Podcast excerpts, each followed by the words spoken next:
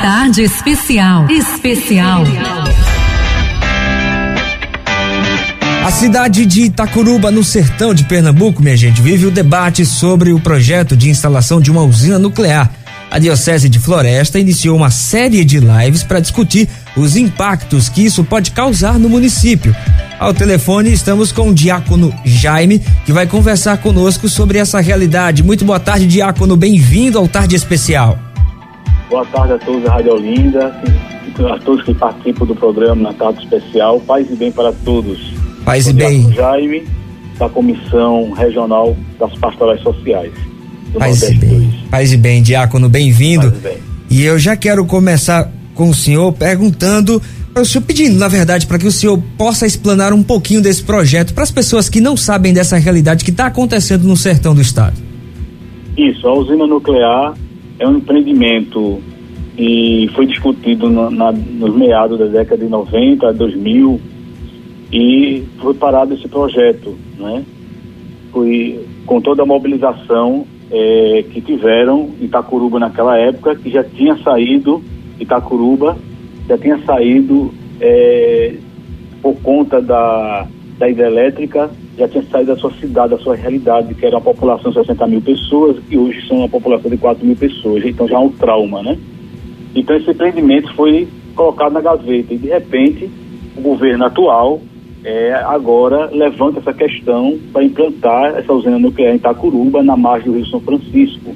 E lá tem mais ou menos seis comunidades indígenas e também comunidades quilombolas nessa região, e, de pescadores. Então, é um perigo muito grande porque a discussão não está sendo não está tendo com a sociedade, entendeu? Sim. Com as comunidades, estão levando essa discussão, o impacto ambiental, quem é a empresa, que recurso tem, qual é o o prendimento que Pernambuco vai ganhar com essa usina nuclear, qual a segurança de fato vai ter essa usina dentro da margem do Rio de São Francisco, próximo à margem do Rio de São Francisco. Quer dizer, é um empreendimento discutido sem a participação efetiva da sociedade.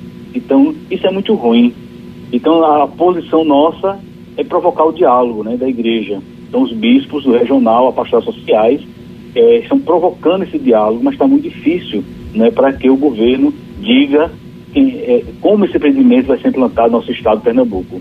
Mediante a tudo isso que o senhor falou agora, o que é que a, a diocese de lá de, de Floresta e também toda a igreja como um, uma fraternidade em união, em comunidade, o que que ela está fazendo para explanar, para levar ao público da cidade de Itacuruba, que é a cidade onde se pretende instalar essa usina nuclear, o que é que está se fazendo para levar ao conhecimento do público toda essa realidade?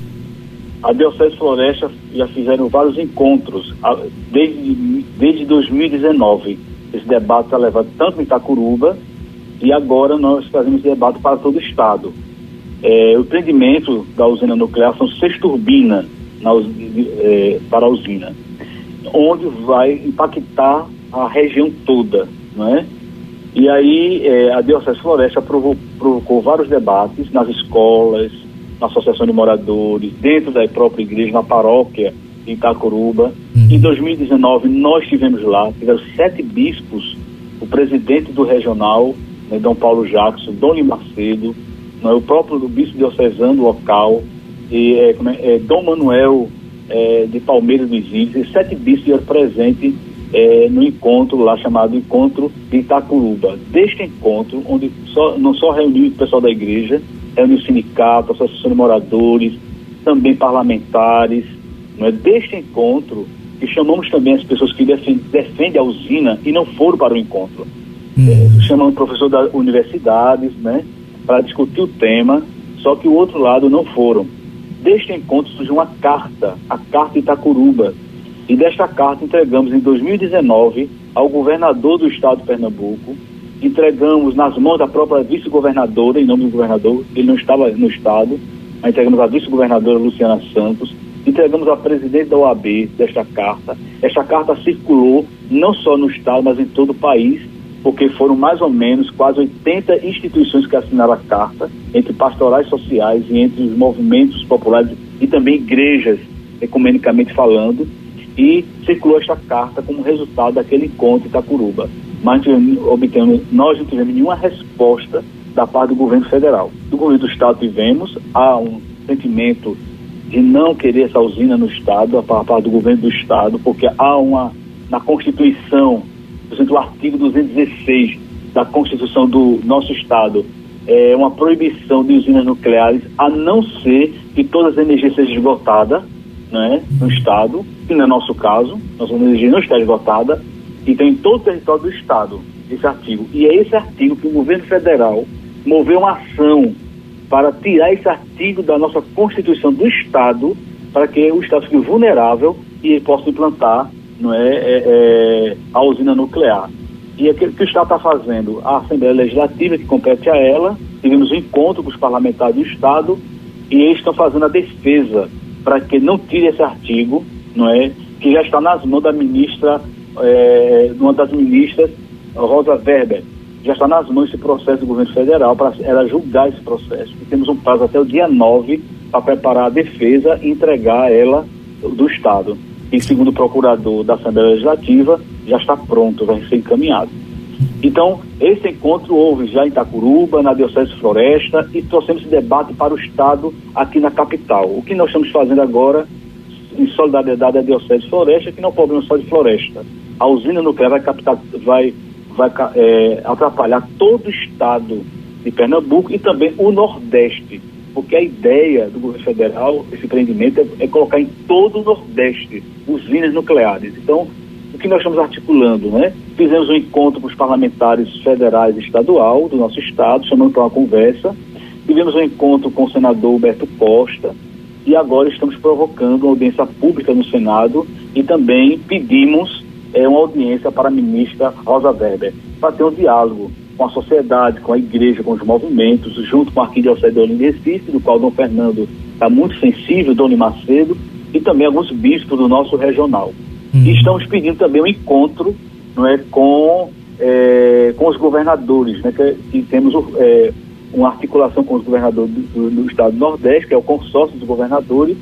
Também pedimos a esse consórcio governador para nos reunirmos também, porque o problema não é só de Pernambuco, é de todo o Nordeste. E estamos também fazendo uma articulação para ter uma reunião com a MUP, que é a, associação, que é a articulação dos prefeitos do estado de Pernambuco. Porque as coisas estão caminhando, mas é muita luta, porque é, o problema todo, gente, é, ouvintes, o governo federal não quer ouvir a sociedade. Isso é difícil, porque eles deveriam ouvir a gente, a sociedade, as comunidades tradicionais que vivem naquela região. Quem já foi lá sabe que uma situação difícil. Itacuruba é o maior índice de suicídio, por, justamente por conta dessa, eh, dessa, dessa, transferência deles, que vivem no lugar deles, por causa da transposição né, que houve no passado. E aí essa população sofre e vai sofrer outro golpe de novo se, se essa usina foi implantada em nosso estado. O senhor falou, Diácono, aí na situação do, do pessoal que sofre nessa, nessa questão do suicídio também. E aí eu vou adentrar e colocar uma outra realidade, que é uma realidade que não só aqui o Nordeste, mas também o país inteiro vive, que é o desemprego. Aí eu pergunto para o senhor, a instalação de, de um empreendimento desse não geraria mais emprego para a região? O governo não mostra porcentagem de que tipo de emprego daria, só fala que vai ter empregos. Hum. Mas que empregos? Quem? Quem será é, realmente, de fato, acolhido no empreendimento? Só na construção da usina? A usina for terá emprego depois.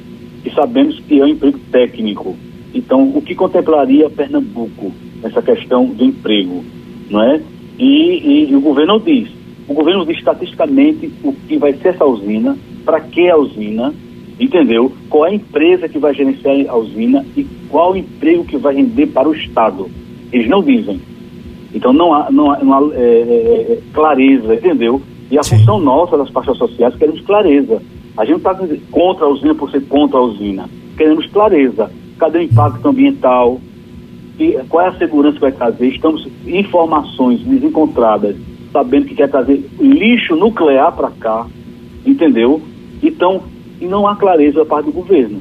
Então, a, a gente quer clareza, provocar o um encontro, que as pessoas que estão defendendo a usina coloquem com muita clareza qual, qual o rendimento de emprego vai ter o Estado, qual é, a, vai ajudar em na economia do Estado, a questão ambiental, que vai ser impactado ou não, se vai ter impactos ambientais, e se essa usina nuclear terá realmente seguro, vai ser na margem do Rio São Francisco.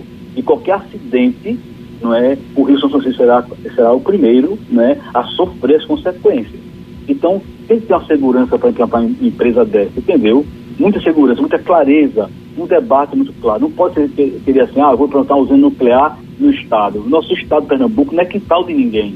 É um Estado, é uma federação. E tem que respeitar todos os limites, toda discussão, desde o governo do Estado, passando pelos parlamentares e também, principalmente com a sociedade e principalmente com Itacuruba, que é uma cidade que não houve desenvolvimento. Prometeram desenvolvimento quando fizeram a transferência deles por causa da transposição, não tem desenvolvimento, não é a cidade economicamente pobre, o IDH da cidade é também pobre, então queremos saber claramente do governo, claramente qual vai ser realmente o gerenciamento de emprego para o nosso estado, que até agora não disseram, entendeu? Então não temos esse domínio porque eles não disseram, porque eles não estão querendo dialogar com a gente. Qualquer debate não dialogam.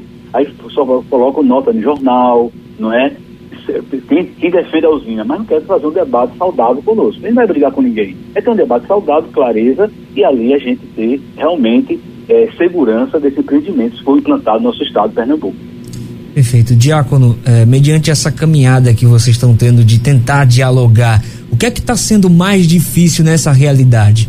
A divulgação do, do, dos impactos ou realmente essa questão do diálogo está pesando mais? A falta do, do diálogo, entendeu?